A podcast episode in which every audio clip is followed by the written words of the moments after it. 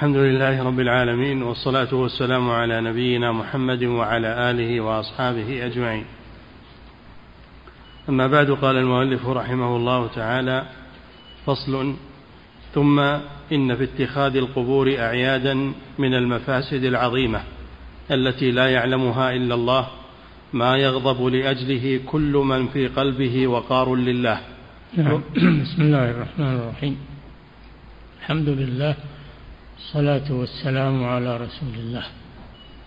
اتخاذ القبور أعيادا يعني يعتادون التردد عليها أعيادا مكانية. يعتادون التردد عليها والجلوس عندها. وهذا يسبب محاذير. أعظمها الشرك بالله عز وجل. فإنهم يأتيهم الشيطان فيقول لهم إن هذا القبر صاحبه ولي من أولياء الله وإن له تصرفا فأطلبوا منه حوائجكم وما أشبه ذلك من الوساوس الشيطانية حتى يتخذوه وثنا. ولهذا قال النبي صلى الله عليه وسلم اللهم لا تجعل قبري وثنا يعبد. دعا ربه أن يحمي قبره فدل على أنه أن هذه الفتنة ستقع. الفتنة بالقبور ستقع وأنها تتخذ أوثانا تعبد. من دون الله. وقال صلى الله عليه وسلم لا تتخذوا بيوتكم قبورا ولا تتخذوا قبري عيدا. يعني عيدا مكانيا يترددون عليه ويجتمعون عنده لأن هذا وسيلة إلى الشرك. ثم ينتشر هذا في سائر القبور. من قبر الرسول صلى الله عليه وسلم إلى سائر القبور كما حصل في هذه الأمة بعد القرون المفضلة. انتشر فيها هذا إلى أن جاء شيخ الإسلام ابن تيمية رحمه الله وتلميذه ابن القيم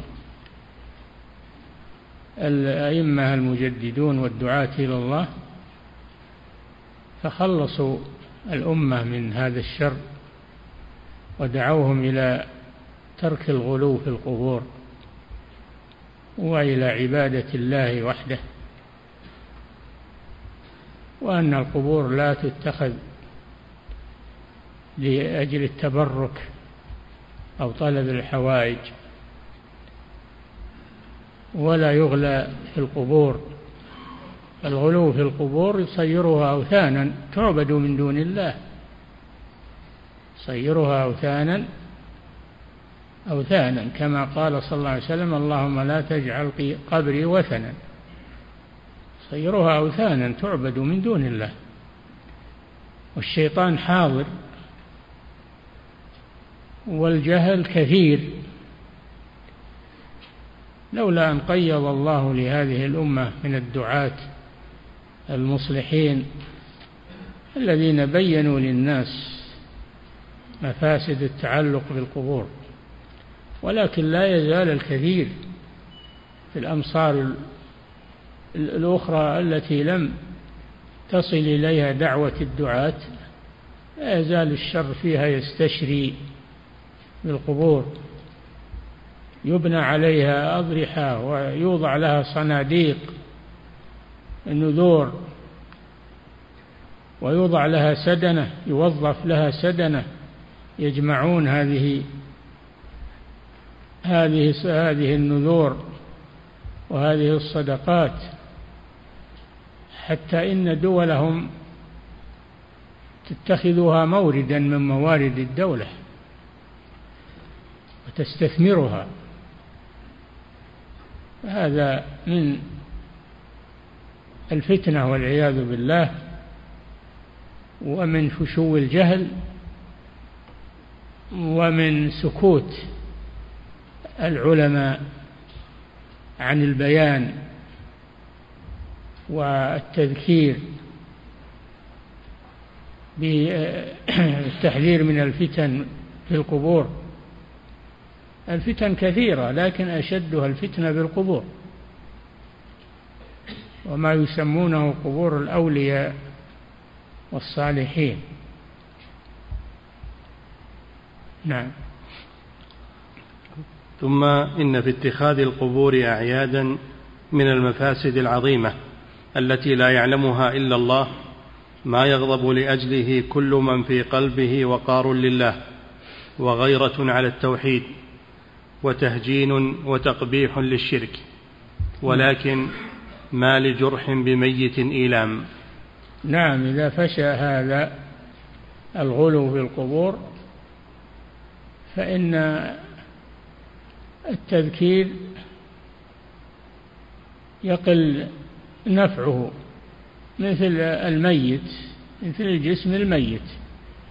الذي لو جرحته ما يتأثر بهذا ما لجرح بميت إيلام. فعلى علماء المسلمين يتنبهوا لهذا الأمر وأن ينقذوا الأمة من هذه الفتنة العظيمة. لكن مع الأسف كثير من هؤلاء العلماء يدعون الناس إلى التعلق بالقبور ولا ي... وعلى الأقل الذي ما يدعو إلى هذا ما ينكر ما ينكر هذا الأمر. يسكت. هذا حرام على العالم أنه يسكت. ويرى الناس على الشرك وعلى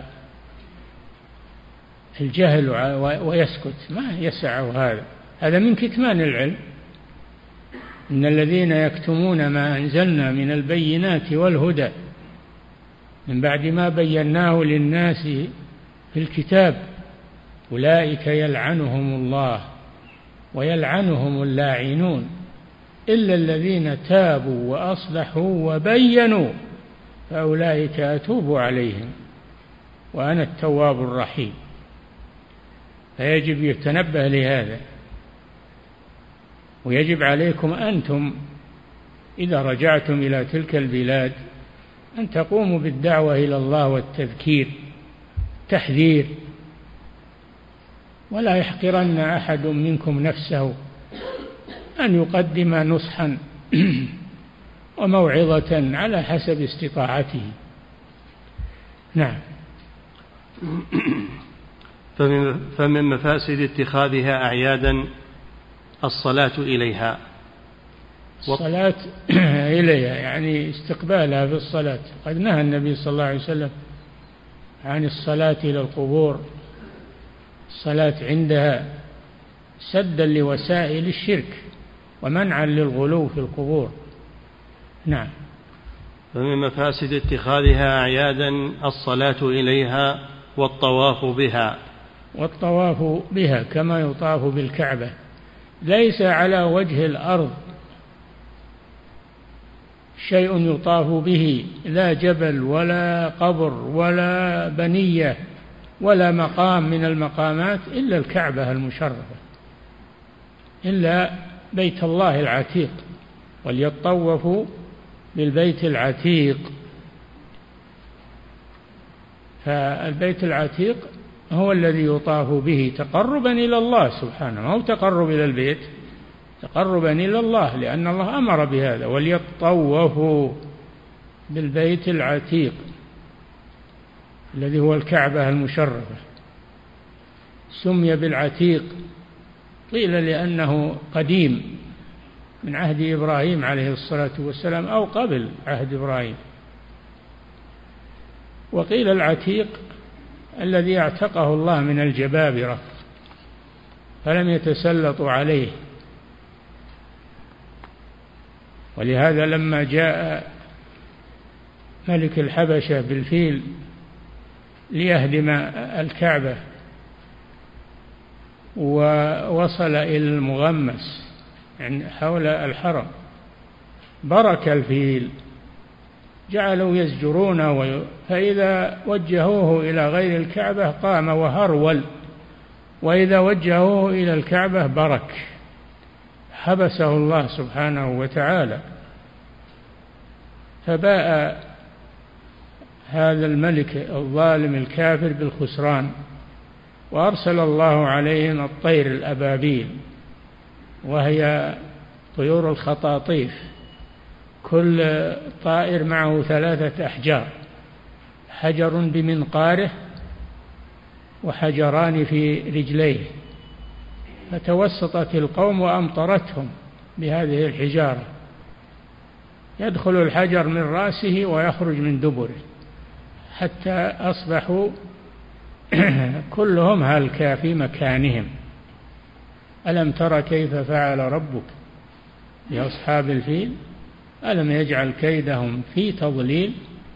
وأرسل عليهم طيرا أبابيل يعني جماعات ترميهم بحجارة من سجيل يعني من النار فجعلهم كعصف مأكول. الذي العصف هو التبن العصف هو التبن مأكول أي أكلته البهائم. نعم. فمن مفاسد اتخاذها أعيادا الصلاة إليها والطواف بها وتقبيلها واستلامها. كما يفعل بالكعبة المشرفة. ليس هناك ما يطاف به على وجه الأرض إلا الكعبة المشرفة ولا شيء يقبل ويستلم إلا الحجر الأسود الركن اليماني. نعم. وتعثير الخدود على ترابها وعبادة أصحابها. نعم. يتمرغون على القبر ويمرغون خدودهم على القبر. نسأل الله العافية. فتنة. نعم. وعبادة أصحابها والاستغاثة بهم. نعم. يعبدونهم من دون الله بالدعاء والتضرع وطلب الحوائج منهم. نعم. وسؤالهم النصر والرزق والعافية وقضاء الديون وتفريج الكربات وإغاثة اللهفات وغير ذلك من أنواع الطلبات.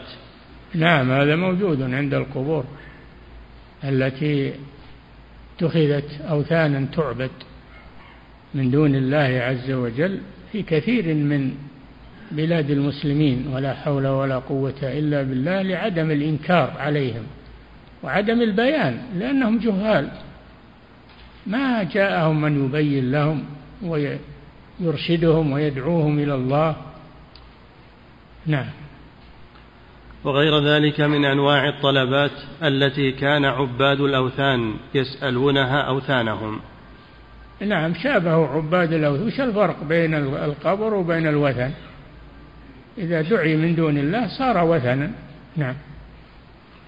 فلو رأيت غلاة المتخذين لها عيدا وقد نزلوا عن الأكوار والدواب إذا, إذا أقبلوا عليها راكبين على دوابهم نزلوا احتراما للقبر صاروا يمشون. نعم. فلو رأيت غلاة المتخذين لها عيدا وقد نزلوا عن الأكوار والدواب إذا رأوها من مكان بعيد فوضعوا لها الجباه وقبلوا الأرض وكشفوا الرؤوس وارتفعت أصواتهم بالضجيج وتباكوا حتى يسمع لهم النشيج. ورأوا أنهم قد أربوا في الربح على الحجيج. نعم.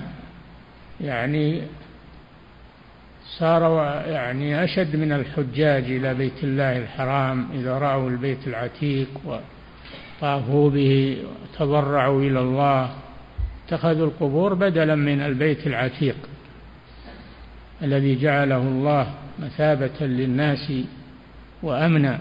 نعم. ورأوا أنهم يحجون يحجون إليها كما يحج إلى البيت العتيق.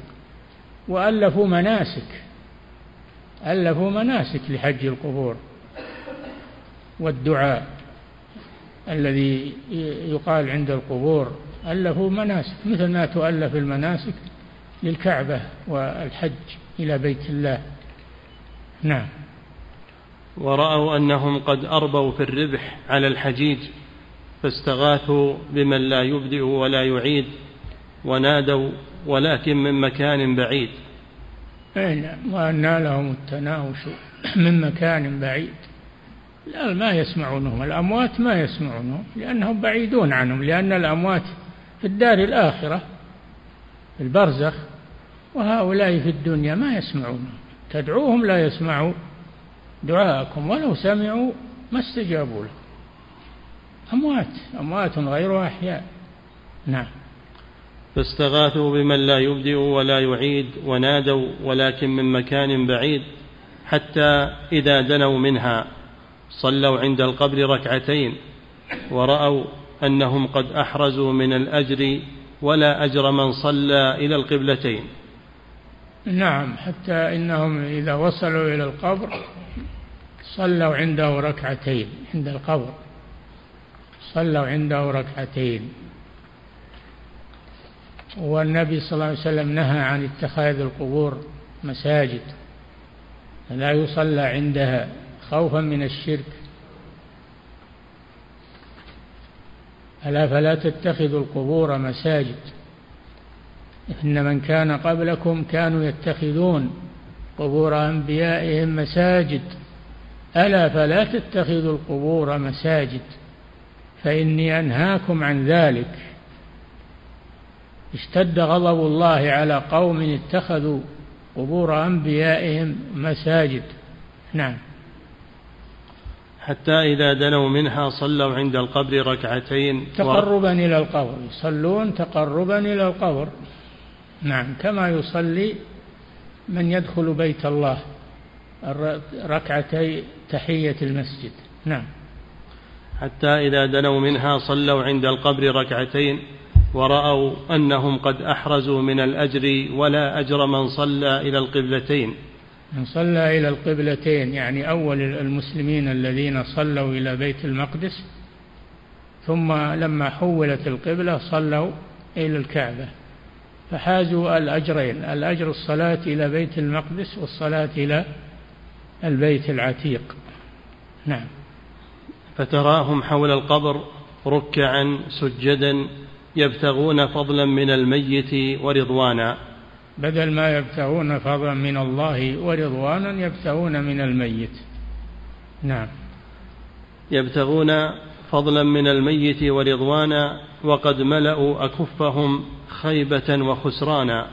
اي نعم بدل ما أملوه حصل لهم عكس ما أملوه فحصلوا على الخيبة والخسران. نعم. فلغير الله بل للشيطان ما يراق هناك من العبرات. يبكون يبكون بكاء شديدا عند القبور. وإذا دخلوا في المساجد ما تقع منهم قطرة دمع إلى بيوت الله عز وجل. نعم. فلغير الله بل للشيطان ما يراق هناك من العبرات ويرتفع من الأصوات ويطلب من الميت من الحاجات ويسأل من تفريج الكربات وإغناء ذوي الفاقات ومعافاة أولي العاهات والبليات ثم نعم. كل هذا يطلبونه من الأموات بدل أن يطلبوه من رب العالمين الذي خلقهم لعبادته وأمرهم بدعائه وأمرهم بطلب الحوائج منه عدلوا عن ذلك إلى القبور والعياذ بالله. نعم. ثم انثنوا بعد ذلك حول القبر طائفين تشبيها له بالبيت الحرام. يطوفون به يطوفون بالقبور يشبهونه بالكعبة. نعم. ثم انثنوا بعد ذلك حول القبر طائفين تشبيها له بالبيت الحرام الذي جعله الله مباركا وهدى للعالمين. ثم أخذوا في التقبيل والاستلام. أرأيت الحجر الأسود وما يفعل به وما يفعل به وفد البيت الحرام؟ الحجر الأسود الذي أمر الله جل وعلا باستلامه وتقبيله في الطواف يشبهون القبور بالحجر الأسود الذي هو شعيرة من شعائر الله عز وجل.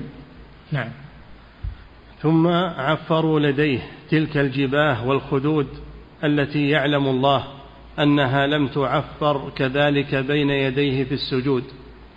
نعم. يخشعون للقبور ما لا يخشعون لله عز وجل. نعم. ثم كملوا مناسك حج القبر بالتقصير هناك والحلاق. نعم يحلقون رؤوسهم ويقصرون للقبر. نسأل الله العافية. نعم. واستمتعوا بخلاقهم من ذاك الوثن إذ لم يكن لهم عند الله من خلاق. استمتعوا بخلاقهم يعني نصيبهم من القبر والقبر لا ينفعهم. وتركوا تركوا الاستمتاع بنصيبهم من الجنة.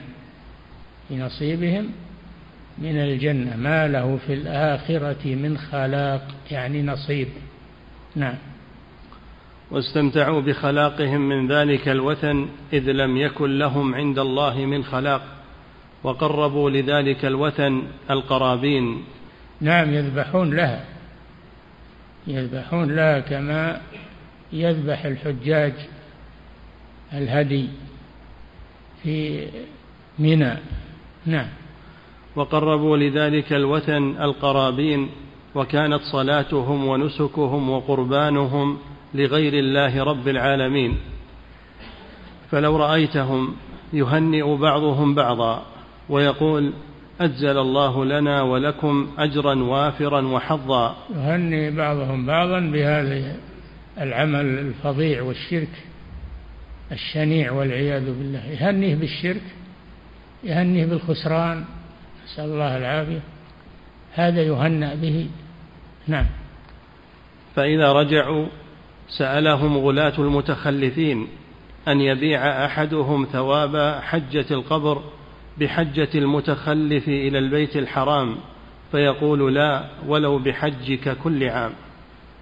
أي نعم. إذا رجعوا إلى بلادهم سألهم أشباههم من المقيمين هناك أن يعطوهم هذه الحجة إلى القبر ولهم كل حجاتهم التي حجوها إلى الكعبة المشرفة. هل بعد هذا الخسران من خسران؟ يعيون بعد يقولون لا. ما نعطيكم ولا ولا حجة واحدة من حجاتنا إلى القبور. نعم. فإذا رجعوا سألهم غلاة المتخلفين أن يبيع أحدهم ثواب حجة القبر بحجة المتخلف إلى البيت الحرام فيقول لا ولو بحجك كل عام.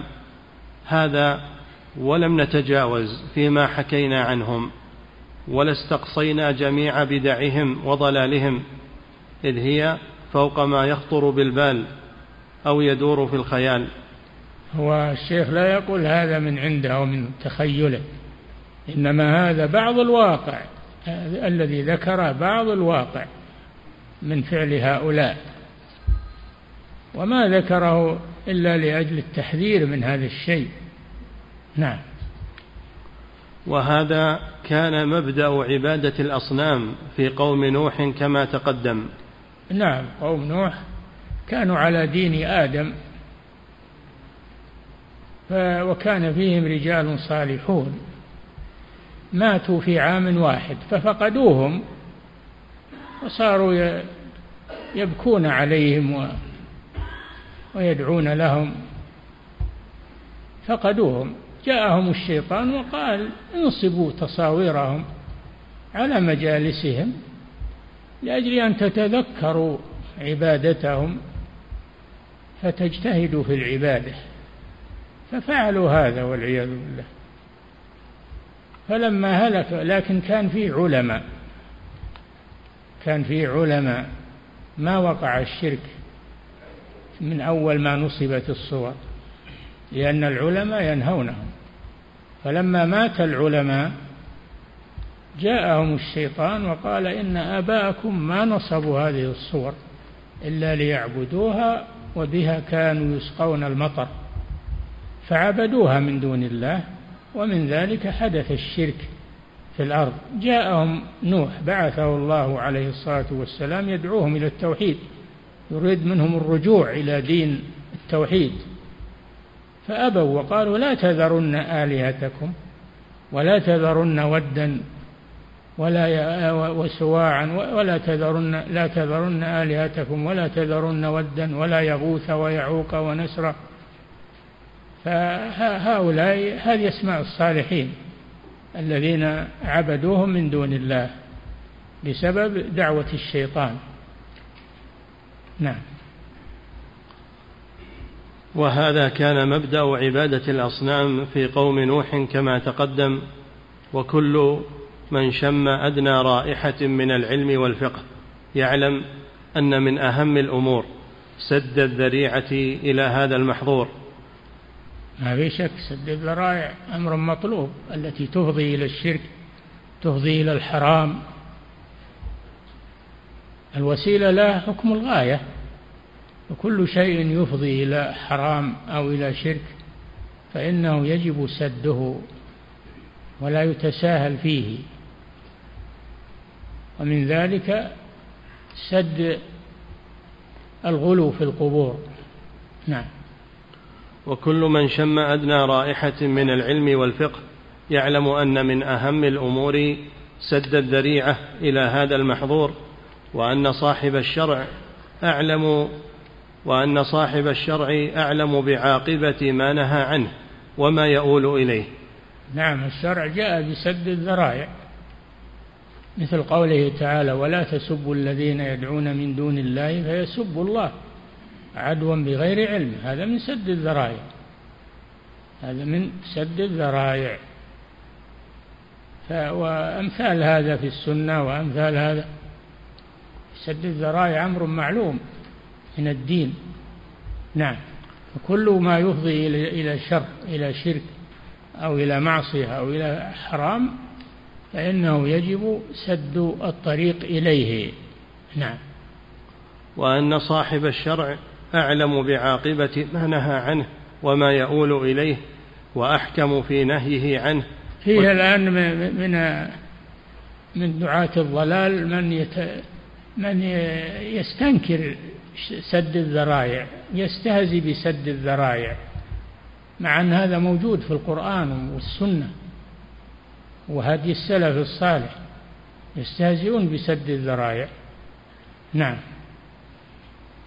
وأن صاحب الشرع أعلم بعاقبة ما نهى عنه وما يؤول إليه وأحكم في نهيه عنه وتوعده عليه وأن الخير والهدى في اتباعه وطاعته. والشر والضلال في معصيته ومخالفته. اتباعه وطاعته يعني اتباع الرسول صلى الله عليه وسلم وطاعة الرسول والشر في مخالفته ومعصيته لأنه مبلغ عن الله عز وجل. وما آتاكم الرسول فخذوه وما نهاكم عنه فانتهوا واتقوا الله إن الله شديد العقاب. نعم. ورأيت لأبي الوفاء ابن عقيل في ذلك فصلا حسنا. ابن عقيل الحنبلي إمام جليل من فقهاء الحنابلة ومن قدمائهم. له كتاب في الفقه اسمه الفصول. اسمه الفصول في الفقه الحنبلي. نعم. ورأيت لأبي الوفاء ابن عقيل في ذلك فصلا حسنا فذكرته بلفظه. قال لما صعبت التكاليف على الجهال والطغام عدلوا عن أوضاع الشرع إلى تعظيم أوضاع وضعوها لأنفسهم. نعم لما لما ثقلت عليهم أوامر الشرع وواجبات الشرع عدلوا إلى البدع وابتدعوا أشياء من عند أنفسهم استحسنوها بديلا عن أحكام الشرع. نعم. لما صعبت التكاليف على الجهال والطغام عدلوا عن أوضاع الشرع إلى تعظيم أوضاع وضعوها لأنفسهم فسهلت عليهم إذ لم يدخلوا بها تحت أمر غيرهم. قال نعم. قال تسهلوها لأنها من من صنيعهم ولم يدخلوا تحت أمر غيرهم. وهو الله سبحانه وتعالى. نعم. قال وهم عندي كفار بهذه الأوضاع مثل تعظيم القبور وإكرامها بما نهى عنه الشرع من إيقاد النيران وتقبيلها وتخليقها وخطاب الموتى بالحوائج وكتب الرقاع فيها يا مولاي افعل بي كذا وكذا. يقدمون لهم عرايض للقبور. يقدمون عرايض يضعونها على أضرحتهم. نعم. وأخذ تربتها تبركا. نعم يأخذون من تراب القبر من الذي فوق القبر يأخذونه يتبركون. نعم. وإفاضة الطيب على القبور. نعم يطيبون القبور يصبون عليها العطورات يجيبون لها البخور ويجيبون نعم. شيء لا يصنعونه في مساجد في بيوت الله عز وجل. نعم. وشد الرحال إليها. يسافرون إليها كما يسافر إلى البيت العتيق وإلى المسجد النبوي وإلى بيت المقدس. نعم. وإلقاء الخرق على الشجر اقتداء بمن عبد اللات والعزى. يعقدون الخرق على الشجر تبركا بذلك تبركا بذلك. يفعل في جبل عرفات شيء من هذا الآن يعقدون على على الشجر ويجيبون يكتبون رسائل ويحطون حجر الحجارة ويأخذون من تراب الجبل يتبركون به معهم. نعم. جبل مثل الجبال وش فيه؟ نعم. والويل عندهم لمن لم يقبل مشهد الكف ولم يتمسح بآجرة مسجد الملموسة يوم الأربعاء. ولم يقل هذه قبور عندهم نعم. ولم يقل الحمالون على جنازته الصديق أبو بكر أو محمد أو علي أو لم يعقد على قبر أبيه آزجا بالجص والآجر. ولم آزج, آزج يعني قبة. نعم. ولم يخرق ثيابه إلى الذيل ولم يرق ماء الورد على القبر. انتهى نعم. كلامه. كلام ابن عقيل رحمه الله. نعم. ومن جمع بين سنة رسول الله صلى الله عليه وسلم في القبور وما أمر به ونهى عنه وما كان عليه أصحابه وبين ما عليه أكثر الناس اليوم. يعني القبور. القبور يتوسط فيها فلا تهان تداس يجلس عليها يوطى عليها لا تلقى عليها القاذورات والقمامات كما يفعله بعض الجهال ولا يغلى فيها. يعني وسط توسط في أمر القبور من غير غلو ومن غير تطرف وإهانة. القبور لها حرمة. تحترم وتصان عن التطرق وعن وضع الأشياء عليها وعن المشي عليها وعن الجلوس عليها تحترم لكن لا يغلى فيها ويطلب منها ما يطلب من الله سبحانه وتعالى من قضاء الحوائج وتفريج الكروبات وغير ذلك. الدين وسط ولله الحمد بين الغالي والجافي. نعم. ومن جمع بين سنة رسول الله صلى الله عليه وسلم في القبور وما أمر به ونهى عنه وما كان عليه أصحابه وبين ما عليه أكثر الناس اليوم رأى أحدهما مضادا للآخر مناقضا له بحيث لا يجتمعان أبدا. نعم أفعال هؤلاء لا تتفق مع سنة الرسول صلى الله عليه وسلم في القبور. نعم. فنهى رسول الله صلى الله عليه وسلم عن الصلاة إلى القبور وهؤلاء يصلون عندها. نهى عن الصلاة إلى القبور استقبال القبور لأن هذا وسيلة إلى الشرك. تشبها بعباد الأصنام. نعم. وهؤلاء يصلون عندها. ونهى عن اتخاذها مساجد وهؤلاء يبنون عليها المساجد ويسمونها مشاهد مضاهة نعم. نهى عن البناء على القبور بناء المساجد على القبور وهؤلاء يبنون عليها يسمونها المشاهد. مشهد فلان ومشهد فلان. نعم. ويسمونها مشاهد مضاهاة لبيوت الله. نعم. ونهى عن إيقاد السرج عليها. وهؤلاء نعم القبور لا تضاء. لا يجعل فيها كهرب ويجعل فيها إنارة. حرام هذا ما يجوز لأن هذا وسيلة إلى الشرك تعظيمه. أما إذا احتاجوا إلى دفن الميت بالليل لا بأس أن يأخذوا معهم سراجا أو يأخذوا معهم مصباحا كهربائيا بقدر الحاجة ثم يرجعون به ولا يتركونه. نعم. ونهى عن إيقاد السرج عليها وهؤلاء يوقفون الوقوف على إيقاد القناديل عليها. نعم يوقفون الأوقاف على إضاءة القبور عكس سنة الرسول صلى الله عليه وسلم. نعم. ونهى أن تتخذ عيدا. وهؤلاء يتخذ عيدا يعني اجتماعات عندها يجتمعون عندها نعم ترددون عليها نعم. ونهى أن تتخذ عيدا وهؤلاء يتخذونها أعيادا ومناسك ويجتمعون لها كاجتماعهم للعيد أو أكثر.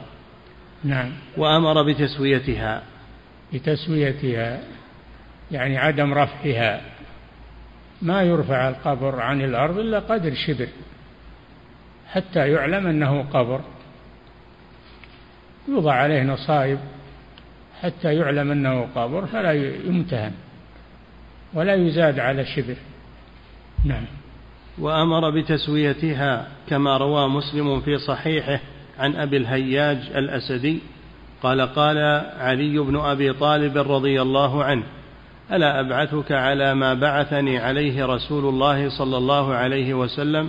أبو الهياج تابعي. أبو الهياج الأسدي تابعي يروي عن علي رضي الله عنه. نعم. قال علي بن أبي طالب رضي الله عنه ألا أبعثك على ما بعثني عليه رسول الله صلى الله عليه وسلم؟ الا أدع تمثالا إلا طمسته. ولا تمثال يعني صورة صورة مجسمة. هذا التمثال الصورة المجسمة.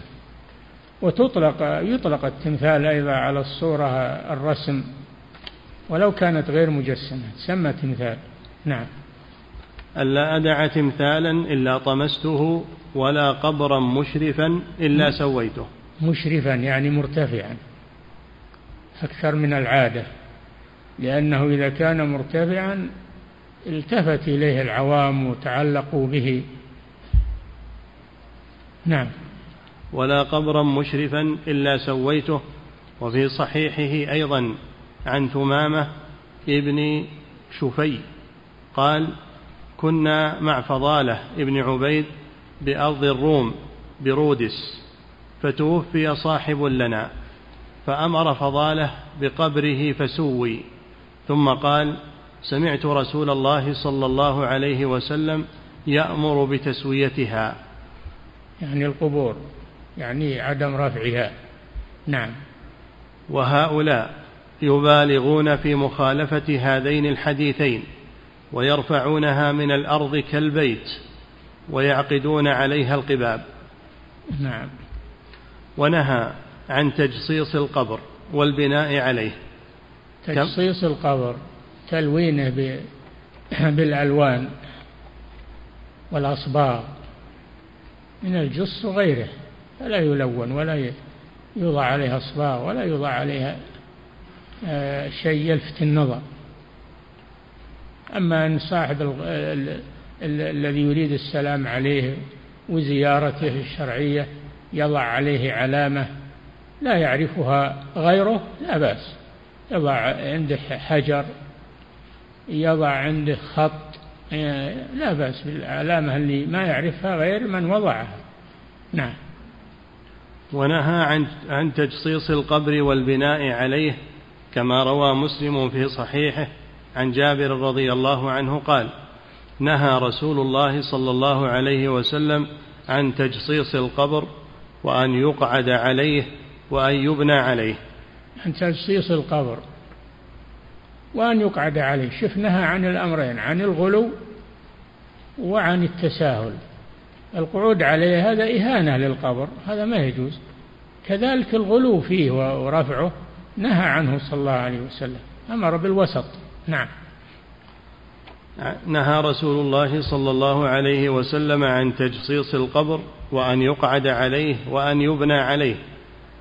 ونهى عن الكتابة عليها كما روى أبو داود في سننه عن جابر رضي الله عنه أن رسول الله صلى الله عليه وسلم نهى أن تجصص القبور وأن يكتب عليها.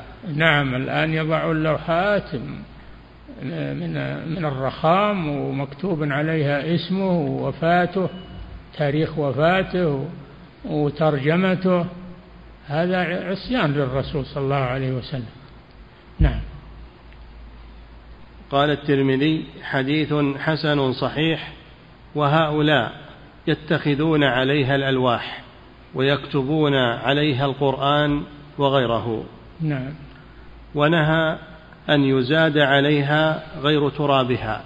نعم تراب القبر يكفيه. اللي يخرج من القبر آه، يرد إليه ويكفيه سد القبر. نعم. ويرفع قدر شبر. نعم. ونهى أن يزاد عليها غير ترابها كما روى أبو داود من حديث جابر رضي الله عنه أيضا أن رسول الله صلى الله عليه وسلم نهى أن يجصص القبر أو يكتب عليه أو يزاد عليه. وهؤلاء يزيدون عليه سوى التراب الآجر والأحجار والجص. نعم. ونهى عمر بن عبد العزيز رضي الله عنه أن يبنى القبر بآجر وأوصى ألا يفعل ذلك بقبره. عمر بن عبد العزيز رحمه الله أمير المدينة في عهد عبد الملك بن مروان الخليفة العادل العابد نهى أن يغلى في قبره وأن يوضع عليه شيء يخالف ما عليه قبور المسلمين. نعم. وأوصى الأسود بن يزيد ألا تجعلوا على قبري آجرا. وقال إبراهيم النخعي كانوا يكرهون الآجر على قبورهم. الآجر هو الطين المطبوخ آه، يسمى الفخار. نعم طين قوي. نعم. وقال إبراهيم النخعي كانوا يكرهون الآجر على قبورهم. وأوصى أبو هريرة رضي الله عنه حين حضرته الوفاة ألا تضربوا علي فسطاطا. يعني الفسطاط يعني خيمة. نعم. وكره الإمام أحمد رحمه الله أن يضرب على القبر فسطاط. والمقصود أن هؤلاء المعظمين للقبور يكفي نقف عند هذا. على المقصود. نعم.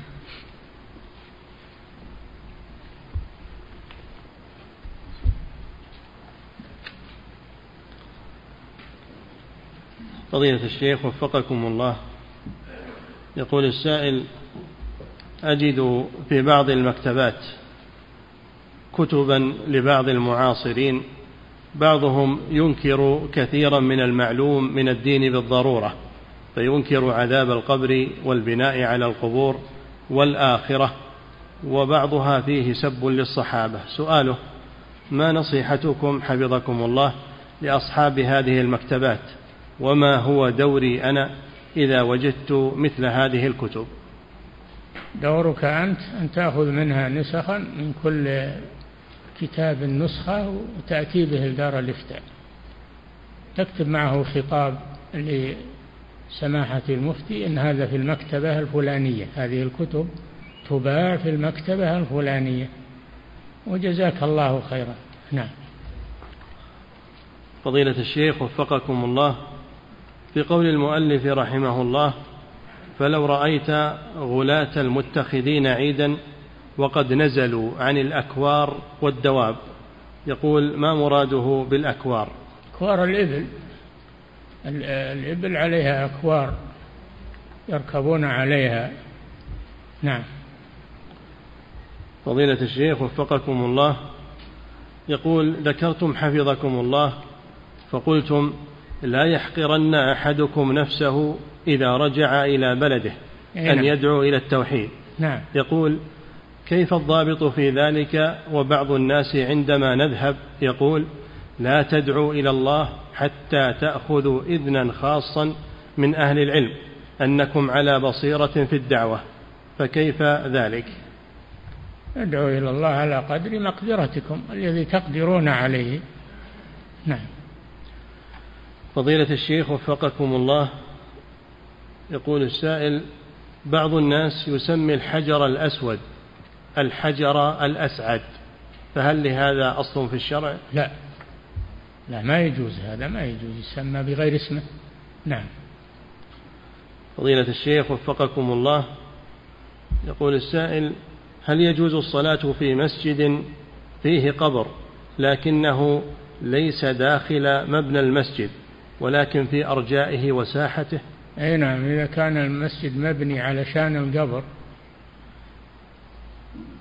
وهو متصل بالمسجد ولو من الخارج متصل بالمسجد ولو من الخارج فلا تصلي فيه. أما إذا كان القبر مفصولا عن المسجد بشارع أو بأرض فضاء فلا علاقة له بالمسجد صل في المسجد.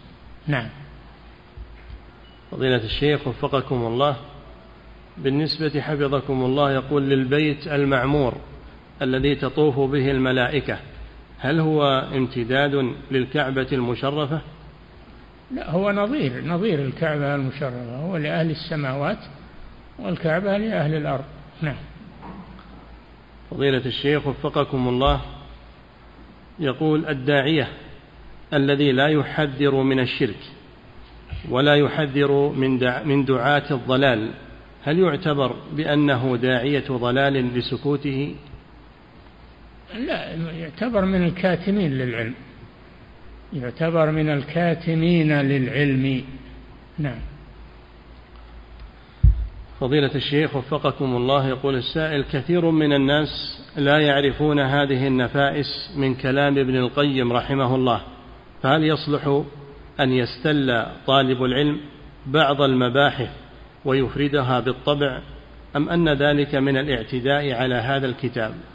لا العلماء يأخذون يأخذون من هذا الكتاب ويستشهدون منه ينقلون منه نقل ويعزونه إليه ما يأخذونه ويسكتون يقولون قال ابن القيم كذا في في كتابه الفلاني صفحة كذا. نعم. فضيلة الشيخ وفقكم الله يقول السائل رجل اشترى سيارة ثم ذبح ذبيحة لله ووضع بكفه من دم الذبيحة ووضع بدمه من دم الذبيحة على هذه السيارة. إرادة التوفيق والبركة من الله. هذا حرام. هذا شرك ولا يجوز هذا. هذا مثل اللي إلى عمر بيت يذبح ذبيحه ويلطخ جدران البيت بدمها. يقول إن هذا يطرد الجن. هذا كله الجن هم اللي أمروه بهذا. الجن هو يبي يطردهم وهم اللي آمرينه بهذا. ما يجوز هذا. نعم. فضيلة الشيخ وفقكم الله. يقول السائل هل يجوز تقبيل الحجر الأسود في غير الطواف؟ أم أن التقبيل والاستلام خاص بالطائف فقط؟ ما ورد هذا إلا في الطواف. نعم. فضيلة الشيخ وفقكم الله يقول السائل من خارج هذه البلاد يقول الناس في قرية من العجم ولا يفهمون العربية وهم يقرؤون القرآن وأغلبهم يدعو القبور توسلا إلى الله. ولا يدعو الداعي فيها أو ولا يوجد ولا يوجد الداعي أو الدعاة في هذه البلد فهل لهم عذر في هذا العمل؟ يسمعون القرآن هم هو تقول يحفظون القرآن ويقرؤون القرآن؟ القرآن فيه النهي عن الشرك وتوعد المشركين في آيات كثيرة. هذا في القرآن موجود. نعم. فضيلة الشيخ وفقكم الله هذا سائل من خارج هذه البلاد يقول هل تنصحون بأن نذهب في بلادنا أن نذهب إلى المقابر والقبور التي تعبد من دون الله؟ ونقول للناس ما كان يقوله شيخ الإسلام محمد بن عبد الوهاب رحمه الله نقول لهم الله خير من صاحب هذا القبر ثم نذهب؟ إذا كنتم ما تخافون على أنفسكم يصيبكم منهم شيء؟ فقولوا لهم. طيب. نعم. فضيلة الشيخ وفقكم الله يقول السائل عندنا في القرية جعلوا ماطورا للكهرباء لا يشغل إلا وقت الدفن في الليل ثم يطفأ. فهل هذا جائز؟ لكنه بالمقبرة ولا خارج المقبرة؟ نعم. ما ذكر شيئا. كانوا بالمقبرة ما يجوز. أما إن كانوا خارج المقبرة هم مدد له أسلاك ويشغل لأجل دفن الميت فلا بأس. لكن لو جاءوا معهم بكشاف أو يكون أحسن. نعم. فضيلة الشيخ وفقكم الله يقول السائل عندنا في القرية وبعد دفن الميت فإنه يقوم بعض الناس بوضع شجرة صغيرة على القبر. وهذا عادة لهم فهل يجوز؟ لا هذا ما يجوز.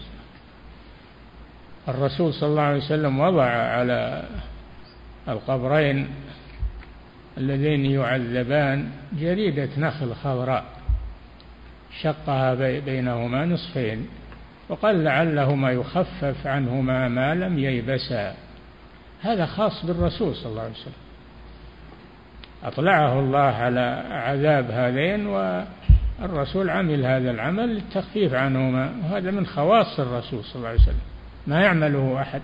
نعم. ما كان الصحابة يعملون هذا؟ نعم. فضيلة الشيخ وفقكم الله يقول السائل يقول ما حكم وضع علامة على القبر كأن أضع خشبة على القبر لكي أعرف أنه قبر والدي؟ لا بأس. علامة ما يعرفها إلا أنت ما في بأس. حجر أو خشبة أو لا بأس بذلك. نعم. فضيلة الشيخ وفقكم الله يقول السائل هل يجوز أن يقوم الإنسان إذا زار قبرا أن يقوم بتنظيف القبر من الأعشاب والقاذورات التي تكون عليه؟ القاذورات؟ نعم. شيلها عنه أما الأعشاب. ما فيها ضرر. نعم. فضيلة الشيخ وفقكم الله يقول السائل رأيت في بعض المقابر أنهم يضعون بدل اللبن يضعون بلكا يسدون به اللحد فهل هو مثل الآجر المنهي عنه؟ ما ما نهي عن الأجر لكن يكرهونه كراهية لأنه مما مسته النار ويكرهون وضعه في القبر. التحريم ما هو حرام. وإذا احتيج إليه زالت الكراهة. إذا احتيج إلى ذلك زالت الكراهة. نعم. فضيلة الشيخ وفقكم الله يقول السائل هل يجوز لي أن أدخل ليلا إلى المقبرة وأزيل الكتابات وما عليها من زيادات وبدع؟ لأن يقول تلك الدولة لم تزل هذه الأمور. ما يجوز هذا إلا من صاحب السلطة. أما أنت لو أزلتها أعادوها من جديد أو أحسن منها. لازم ما يزيل المنكر باليد إلا صاحب السلطة. أما أنت بين لهم من رأى منكم منكرا فليغيره بيده هذا صاحب السلطة. فإن لم يستطع فبلسانه هذا اللي ما له سلطة. فإن لم يستطع فبقلبه. نعم. فضيلة الشيخ وفقكم الله يقول السائل هل من السنة تخصيص يوم الجمعة بزيارة القبور؟ لا. ليس من السنة تخصيص زيارة بيوم الجمعة. يزور أي يوم تيسر له ذلك. نعم. فضيلة الشيخ وفقكم الله يقول السائل بعض الوعاظ يذهب إلى القبور ويصورون مقاطع لوعظ الناس وربما دخل إلى داخل القبر وصوره موعظة للناس. فهل هذا الأمر مشروع؟ لا ما هو مشروع. وهذا ما ما فعله السلف الصالح ولا واللي ما هو متعظ إلا بالتصوير ما هو متعظ نعم فضيلة الشيخ وفقكم الله يقول السائل هناك في بعض البلدان يضعون كراسي بجانب القبور وهي عبارة عن كراسي مبنية من الحجر فهل هذا الأمر جائز؟ لا. لا ما هو جائز. هذا لأجل الجلوس عندها واتخاذها عيدا يجلسون عندها على الكراسي هذا ما يجوز هذا. أو يقرؤون القرآن على هذه الكراسي يجلسون عليها. ما, ما يحدث في المقابر شيء. نعم. فضيلة الشيخ وفقكم الله هذا سائل من خارج هذه البلاد يقول في قريتنا يوجد مسجد به قبر من الخارج. ملاصق له ولا يقدس هذا القبر. هل تجوز الصلاة في المسجد؟ لا ما دام متصل بالمسجد لا. أما لو كان مفصولا عن المسجد فلا بأس. نعم. فضيلة الشيخ وفقكم الله يقول السائل في بعض المقابر المعروفة يقول هناك قبور مرفوعة ومميزة عن غيرها. وفي بعضها إشارات وكتابات فكيف نصنع إذا رأيناها؟ بينوا للناس إذا كان فيه سلطة تمنع هذا وتزيله فأنتم بينوا لصاحب السلطة أنه يزيل هذه الأشياء. ما ما في سلطة أو لا يستطيع أو لا يقبلون منكم عليكم البيان فقط والتبليغ. نعم. فضيلة الشيخ وفقكم الله يقول السائل هل الأفضل عند زيارة القبور أن يخلع الإنسان نعله؟ لا يمشي بنعله لكن لا يمشي على القبور يمشي بين القبور يلبس النعل ما في بأس. نعم. فضيلة الشيخ وفقكم الله يقول السائل هل يشرع للخطيب خطيب الجمعة أن يشير بإصبعه عند الدعاء؟ لا بأس بذلك. إشارة إلى التوحيد. نعم. فضيلة الشيخ وفقكم الله يقول السائل هل تردد ألفاظ الإقامة كما أردد ألفاظ الأذان مع المؤذن؟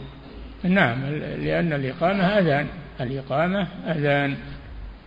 إذا سمعتم المؤذن فقولوا مثل ما يقول. والإقامة أذان. نعم. فضيلة الشيخ وفقكم الله. هذا سائل يقول هل يجوز لي أن أرفع أمر أبي إلى المحكمة لأجل أنه قد أخذ بيتي مني وأجره بدون إذني وقد حاولت الإصلاح في ذلك ولكنه رفض فهل يجوز لي أن أحاكمه؟ أنت ومالك لأبيك ولا يجوز لك تشتكي آباك ولا أن تخاصمه. نعم. فضيلة الشيخ وفقكم الله يقول السائل أنا رجل من الله علي بالتوبة من الذنوب وأحافظ على الصلاة وطلب العلم لكن تأتيني وساوس من أنني قد أكون قد فعلت ما ينقض الإيمان تماما قبل التوبة فهل توبتي الآن تمحو تلك الذنوب؟ إن شاء الله وإذا أحسست بوساوس الشيطان استعذ بالله من الشيطان ويروح عنك بإذن الله. نعم. فضيلة الشيخ وفقكم الله يقول السائل الحج هل هو واجب على التراخي أم على الفور إذا كان الإنسان قادرا؟ واجب على الفور. يجب على الفور إذا استطاع. وإن كان ما يستطيع يأخره إلى أن يستطيع ويحج. نعم. فضيلة الشيخ وفقكم الله يقول السائل إذا, كان إذا كنت في دورة المياه أعزكم الله ثم سمعت المؤذن فهل يجوز لي أن أردد معه الأذان حال لا, لا ما يجوز ما يجوز. ذكر الله ما يجوز في داخل محل قضاء الحاجة. نعم. فضيلة الشيخ وفقكم الله يقول السائل ما حكم هذا القول؟ توكلت على الله ثم عليك. لا ما يجوز هذا. التوكل عبادة ولا يكون إلا لله. لكن قل وكلتك. توكلت على الله ووكلتك على كذا وكذا. نعم. فضيلة الشيخ وفقكم الله يقول السائل ما حكم لبس الأساور التي من الجلد أو من الحديد؟ وهل تقاس على ساعة اليد؟ ما يجوز لبس الأساور. لبس الأساور ما هذا للنساء؟ ما هو للذكور. إلا إذا احتاج إلى ذلك مثل المريض في المستشفى يوضع على يده شيء من الرقعة التي توضع على ذراعه حتى يعرف يعني نوع مرضه ويعرف. هذا لا بأس للحاجة. نعم. فضيلة الشيخ وفقكم الله يقول إذا كنت خلف الإمام في الصلاة السرية ونسيت قراءة الفاتحة فهل أعيد الركعة أم أسلم مع الإمام؟ تحملها عنك الإمام سلم مع الإمام الحمد لله. نعم. فضيلة الشيخ وفقكم الله يقول السائل ما حكم قراءة المصحف من الجوال على غير طهارة؟ جوال ما يأخذ حكم المصحف. يجوز مسه من غير طهارة. نعم.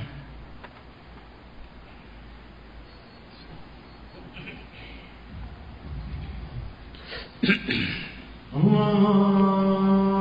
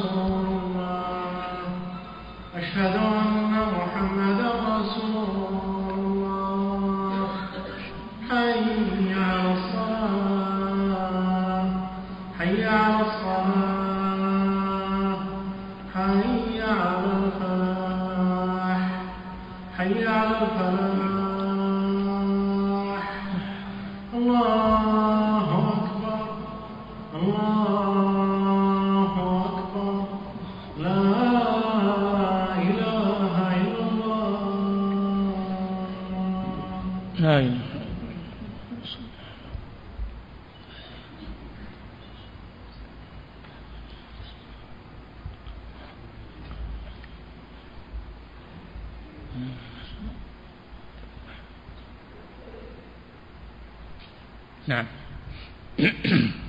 فضيلة الشيخ وفقكم الله هذا سائل يقول أنا شاب وعمري عشرون سنة وأريد الزواج لكن والدي يريدني أن أدرس في الجامعة وأن أكمل الدراسة ولا أستطيع الزواج إذا بدأت بدراسة الجامعة.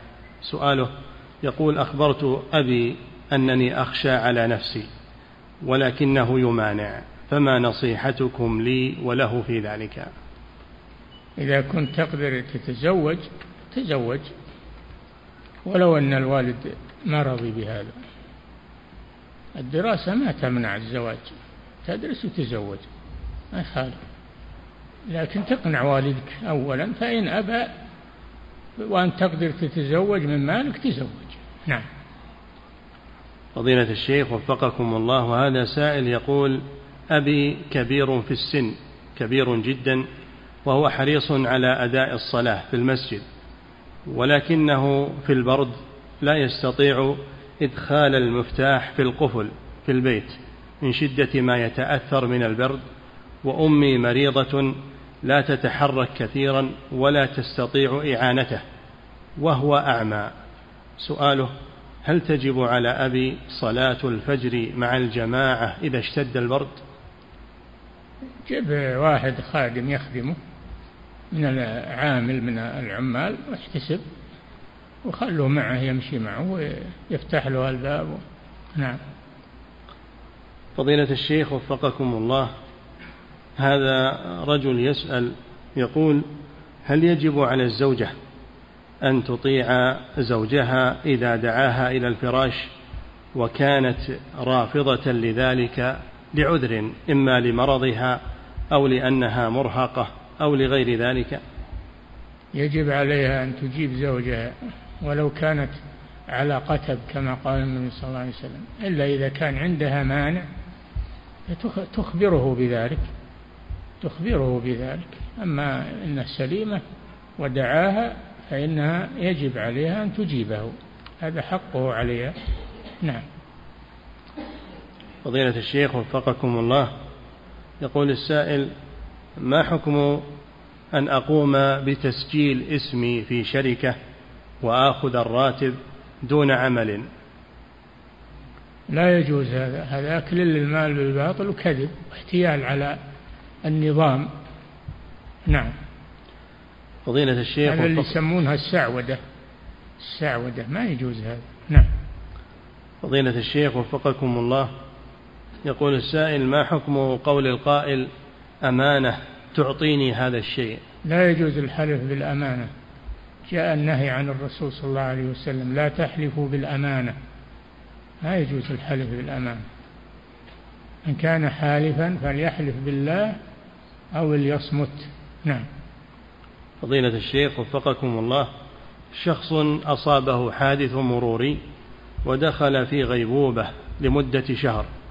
وقد أفاق منها الآن. هل يجب عليه أن يقضي الصلوات التي فاتته حال إغمائه؟ والله أبرى لذمته نعم أبرى لذمته لكن يرتبها حسب استطاعته اليوم الأول الثاني الثالث حتى يكمله. يعينه الله على ذلك نعم. لأن هذه مدة يسيرة نعم. وباستطاعته قضاؤها نعم. فضيلة الشيخ وفقكم الله يقول السائل عندنا في القرية لا يزورون القبور مطلقا وأخشى إن زرت القبر أو زرت القبور أن يفتح بابا ويحصل شيء من المحذور عند القبور. هل أترك الزيارة لأجل هذا الأمر؟ بين لهم بين لهم حكم زيارة القبور وآداب زيارة القبور بين لهم هذا صاروا جهال بين لهم هذا. لعلهم يفقهون ويزورون القبور الزيارة الشرعية ويكون لك الأجر. نعم. لأن زيارة القبور فيها مصلحة للأموات الدعاء لهم وفيها مصلحة للأحياء تحصيل الأجر و... والاعتبار بأحوال الموتى. نعم. فضيلة الشيخ وفقكم الله يقول السائل العطور التي بها نسبة من الكحول. ما حكم الصلاة لمن كانت عليه؟ إذا تأكدت إن فيها كحول خمر فلا تلبسها فلا تتطيب بها بثيابك وبدنك لأنها نجسة. أما مجرد الإشاعات هذه و... هذه ما يعمل. الأصل الطهارة والأصل الحل إن شاء الله. الأصل أن الطيب حلال. ما لم يثبت أن فيه كحولا. نعم. فضيلة الشيخ وفقكم الله يقول السائل والدتي امرأة كبيرة بالسن ومصابة بالسكر والضغط ولا تستطيع صيام رمضان وقد أفطرته. ويقول وهي فقيرة لا تستطيع أن تطعم أيضا فما الواجب عليها حينئذ؟ إذا قدرت تطعم وإن أطعمت عنها جزاك الله خيرا. نعم. فضيلة الشيخ وفقكم الله يقول السائل بعض الإخوة يصلي فجر الجمعة في الجامع ثم بعد صلاة الفجر يحجز مكانا قرب الإمام ثم يخرج من المسجد إلى بيته ويغتسل ويفطر ثم يرجع إلى على قدميه. هل يجوز مثل هذا؟ نعم إذا كان يبي يرجع قريبا فلا بأس. نعم لأنه في حكم الباقي في المسجد. نعم. فضيلة الشيخ وفقكم الله يقول السائل هل يجوز تقبيل المصحف؟ لا بأس به فعله بعض الصحابة. لا بأس بذلك. نعم. فضيلة الشيخ وفقكم الله يقول السائل إذا كان هناك مدينتان شبه متصلتين وقد سافرت من مدينتي فهل أدخل بأحكام السفر بعد خروجي من مدينتي أو بعد المدينة الأخرى المتصلة بها؟ إذا كانت متصلة لا أما إذا كان بينهم فضاء مقدار ثمانين كيلو فضاء ما في مباني تبع إحدى البلدين فلا بأس. تقصر الصلاة. نعم. فضيلة الشيخ وفقكم الله يقول السائل ركعة الشروق هل هي ركعة الضحى؟ ما للشروق ركعات؟ لا يجوز هذا أنك تصلي للشروق. ما يجوز تصلي عند عند بزوغ الشمس ولا عند غروبها. ولا هذه سنة الضحى وأقلها ركعتان ووقتها يبدأ من ارتفاع الشمس قيد رمح إلى أن تتوسط في كبد السماء وقت الظهيرة. نعم. فضيلة الشيخ وفقكم الله يقول السائل ما الطريقة الشرعية والضابط في تحويل العملة هنا بالريال إلى بلدنا بالجنيه؟ ما الطريقة الشرعية في ذلك؟ الطريقة تشري الجنيه تشري الجنيه وتعطيه واحد يبي يذهب يسافر يحمله معه ويوديه اللي ترسله إليه. نعم. فضيلة الشيخ وفقكم الله يقول السائل هل يجوز دعوة الناس لافتتاح بيت مثلا؟ ثم ذبح ذبيحة لأجل هذا البيت الجديد مع عدم مسح دمها في الجدران أو غير ذلك؟ لا بأس بذلك. هذا من نظار الفرح ومن جمع الناس ليفرحوا معك في سكن هذا البيت. ما في بأس إن شاء الله. نعم. فضيلة الشيخ وفقكم الله يقول السائل هل يجوز لي أن أعطي زكاة مالي لرجل مريض لإجراء عملية تكلفه الكثير؟ إذا كان ما يستطيع إجراء العملية إلا بمساعدة تساعده من الزكاة لا بأس. نعم. فضيلة الشيخ وفقكم الله هذا سائل من أمريكا يقول يقول هناك رجل مؤمن وهو مدمن على المخدرات وكان محتاج إلى العلاج.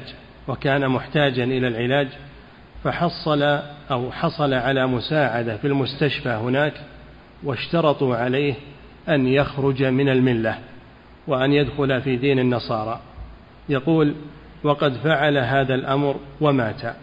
الآن سؤالهم يقول طلبت أسرته المساعدة في النفقة لإقامة جنازة له وأنه كان جاهلا بفعله. فما توجيهكم في هذا ذلك؟ هذا مرتد. هذا مرتد والعياذ بالله. ولا تساعدهم. نعم. فضيلة الشيخ وفقكم الله يقول السائل بعض العوائل يجمعون الزكاة من أفراد العائلة لكي تصرف في قرابتهم الفقراء. بعض العوائل يجمعون الزكاة من أفراد العائلة الأغنياء لكي تصرف في قرابتهم الفقراء فهل هذا الفعل صحيح؟ الزكاة تخرج في وقتها ولا تحبس. ما تحبس تخرج في وقتها وتعطى الفقراء من الأقارب وغيرهم. نعم. فضيلة الشيخ وفقكم الله يقول السائل ورد في حديث أبي سعيد الخدري رضي الله عنه قال قال رسول الله صلى الله عليه وسلم من صام يوما في سبيل الله. بعد الله وجهه عن النار سبعين خريفا. يقول هل المراد في سبيل الله أي صام وهو مجاهد في سبيل الله؟ نعم. يعني في الغزو وهو غازي في سبيل الله. نعم. فضيلة الشيخ وفقكم الله يقول هل هناك صلاة مشروعة تسمى بصلاة التوبة؟ وما كيفيتها؟ نعم ذكروها إذا أراد أن يتوب يصلي ركعتين ثم يتوب بعدهما. نعم ورد هذا. لكن يحتاج إلى مراجعة تثبت من من السند. نعم. فضيلة الشيخ وفقكم الله يقول السائل هناك بعض الناس يتقصد الذهاب إلى المصليات. التي في محطات البنزين ويترك المساجد فهل في فعله شيء؟ ليش يتقصد المصليات ويترك المساجد؟ المساجد أفضل. المساجد أفضل من مصليات المحطات. نعم. فضيلة الشيخ وفقكم الله الركن اليماني هل يقبل كالحجر الأسود؟ لا استلم باليد ولا يقبل. نعم. انتهى. الله تعالى.